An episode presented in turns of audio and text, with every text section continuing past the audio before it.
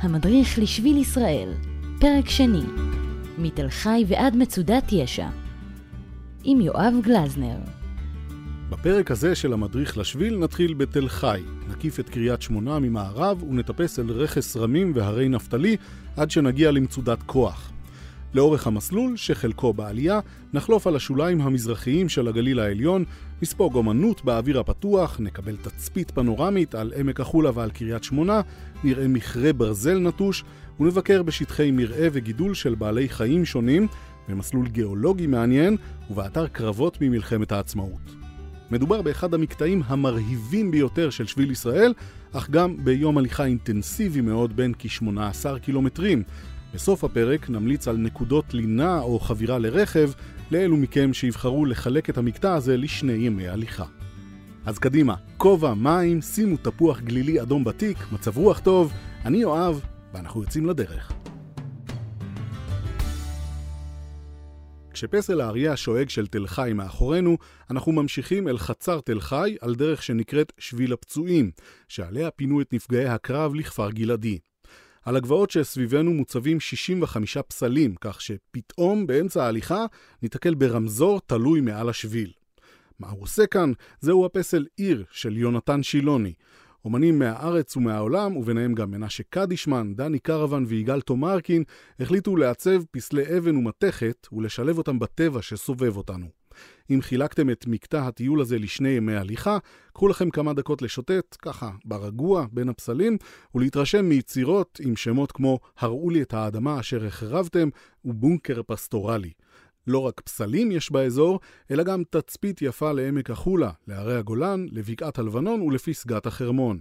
כל הטוב הזה של אצבע הגליל מחכה לכם ממש כאן. אם אתם צמאים לעוד אומנות, לא רחוק מכאן יש מתחם נוסף שיעניין אתכם. אפשר לסטות מעט מהשביל ולעבור לצידו השני של כביש 90 אל פארק התעשייה תל חי שהוקם על ידי סטף ורטהיימר. על מה מדובר ואיך כל זה קשור לאומנות, נוגה תסביר לנו. סטף ורטהיימר הוא יזם ותעשיין ישראלי, חתן פרס ישראל ובעל תואר יקיר הגליל. הוא כיהן כחבר בכנסת התשיעית, ועוד לפני כן שירת בצבא הבריטי, בפלמ"ח, והיה ממייסדי כפר ורדים.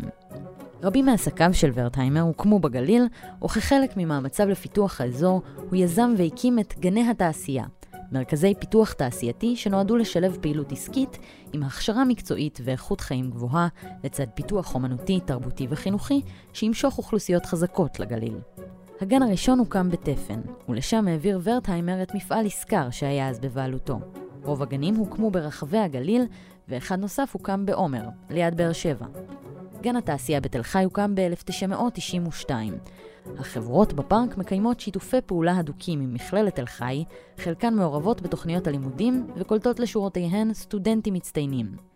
אז איך כל זה קשור באומנות? ברבים מגני התעשייה ממוקמים מוזיאונים פתוחים בנושאי אומנות שונים, ובתל חי שוכן המוזיאון הפתוח לצילום, שהוא המוזיאון היחיד בישראל שמוקדש כולו לאומנות הצילום.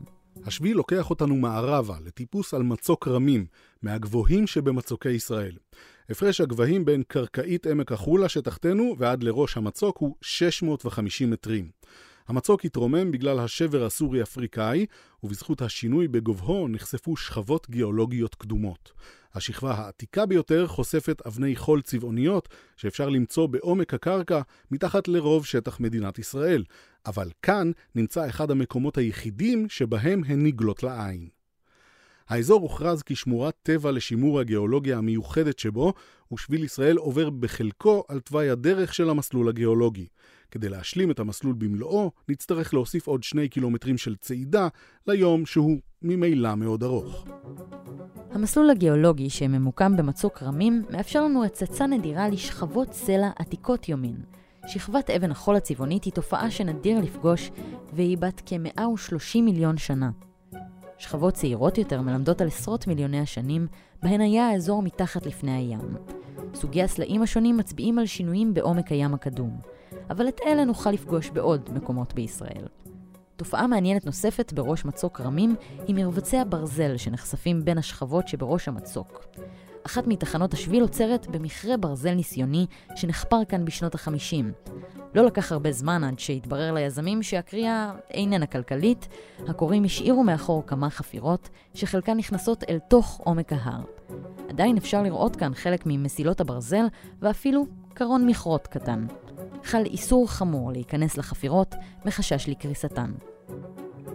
אם תסתכלו מסביב, תבחינו שאנחנו לא לבד. בשביל מטיילים לצידנו גם שפני סלע, צבעים, ארנבות ושועלים, ובחורף פורחות כאן הרקפות.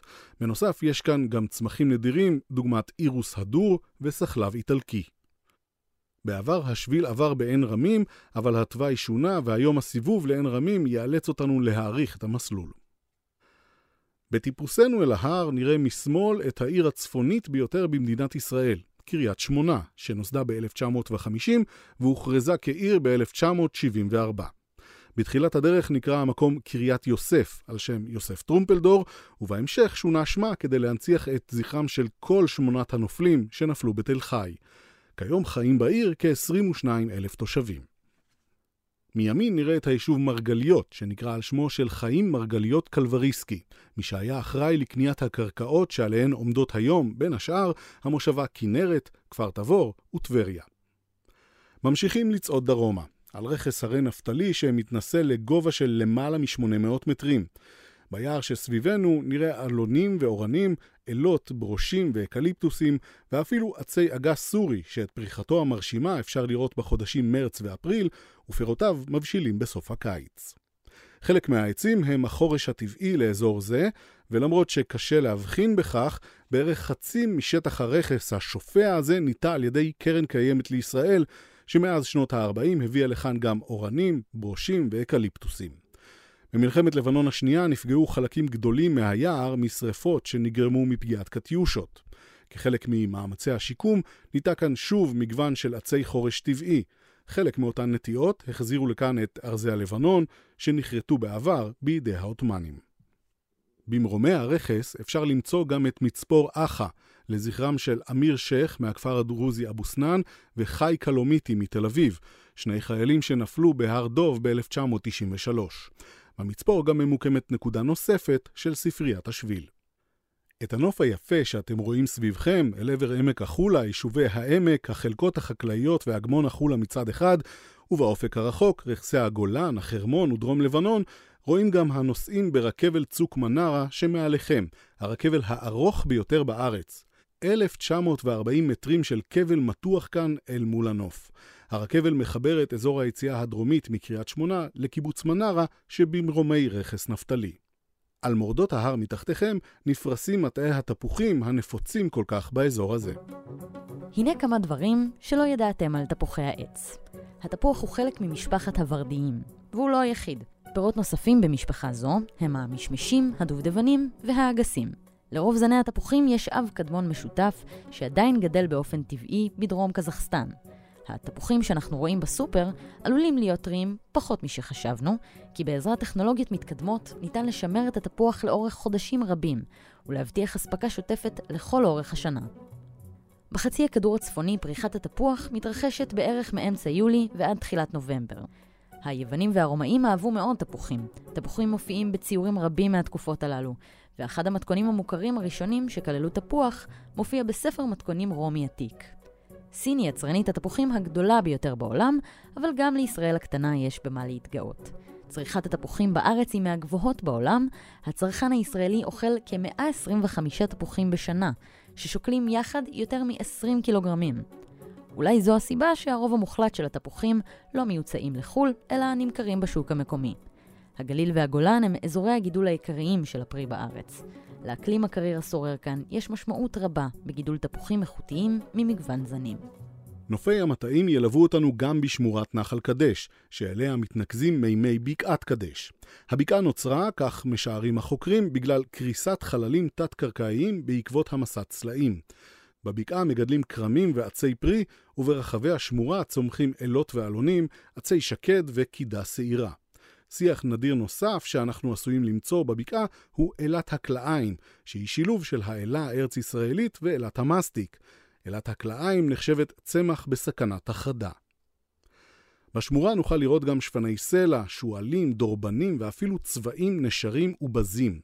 בעונות הנדידה נוכל לראות מעלינו גם סכנאים וחסידות שחולפים כאן במסלול הקבוע שמעל עמק החולה. הנחל והבקעה קיבלו את שמם מתל קדש, שרידים מרשימים של יישוב מתקופת הברונזה שמוזכר במקרא כקדש בגליל, אחת מערי המקלט שאליהן ברחו אנשים שרצחו בשוגג. בתל קדש אפשר למצוא עמודי ענק, סרקופגים זוגיים גדולים, אלה הם ארונות קבורה מאבן, ומקדש רומי מרשים. במלחמת לבנון השנייה פגעה קטיושה בעץ אלה אטלנטית בתל ופערה בו חור.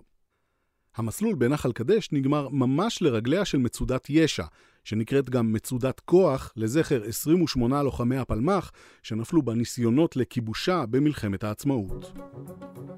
הבריטים בנו את מצודת ישע בזמן פרעות המרד הערבי בשנות ה-30, והיא אחת משבע מצודות שיצרו וחיזקו את קו הגבול הצפוני. סר צ'ארלס טיגארט הוזעק לארץ כדי להתמודד עם הפרעות ויזם את הקמתן של שבע המצודות להגנה מפני חדירת כוחות ערביים מסוריה ומלבנון. לאחר תום המרד, בתחילת מלחמת העולם השנייה, שימשו המצודות להגנה מפני פלישת גרמניה הנאצית ובעלות בריתה. כשעזבו הבריטים את הארץ, השתלטו כוחות ערביים על המצודה. ראשי ההתיישבות היהודית חששו ממצור על יישובים בגליל העליון, כי המצודה, כפי שאפשר לראות מכאן, ניצבת מעל כל הכבישים הראשיים באזור, והשולטים בה יכולים למעשה להטיל מצור על היישובים היהודיים הסמוכים. הכוחות הישראלים ניסו לכבוש את מצודת ישע שלוש פעמים, ורק בניסיון השלישי הצליחו. הקרבות לכיבוש המצודה עלו בחייהם של 28 לוחמים, ולזכרם של כ"ח הלוחמים שונה שמה למצודת כוח. למרגלות המצודה נבנו מדרגות מאבני המקום, ונשתלה חורשת ברושים, שבה מצוינים שמותיהם של הנופלים בכיבוש המצודה, ועליהם נוסף שם אחיו של אחד מהנופלים, שנהרג גם הוא במלחמת העצמאות. החורשה ושינוי שם המצודה הם לא ההנצחה היחידה לאותו קרב. חיים חפר כתב את שירו דודו על דוד צ'רקסקי, אחד מלוחמי הפלמ"ח שנהרג בניסיון הכיבוש השני. מצודת כוח גם מופיעה בסמל של משמר הגבול, שמפעיל במקום בסיס מבצעי, ובעבר הופיעה המצודה גם על בול דואר. למרגלות מצודת כוח נסיים את מקטע השביל הזה ונעצור סוף סוף לנוח ללילה. אם המסלול ארוך מדי בשבילכם, תוכלו לפצל אותו לשניים ולעצור בחניון יער מצוק רמים או נחל קדש תחתון, או לחבור לרכב בקיבוץ מנרה, קריית שמונה, או בכניסה לנחל קדש. המדריך לשביל ישראל, כל מה שצריך לדעת על השביל של המדינה. תחקיר ותסריט סיון רדל, קריינות נוגה קליין, עריכה והפקה יואב גלזנר וגידי שפרוט.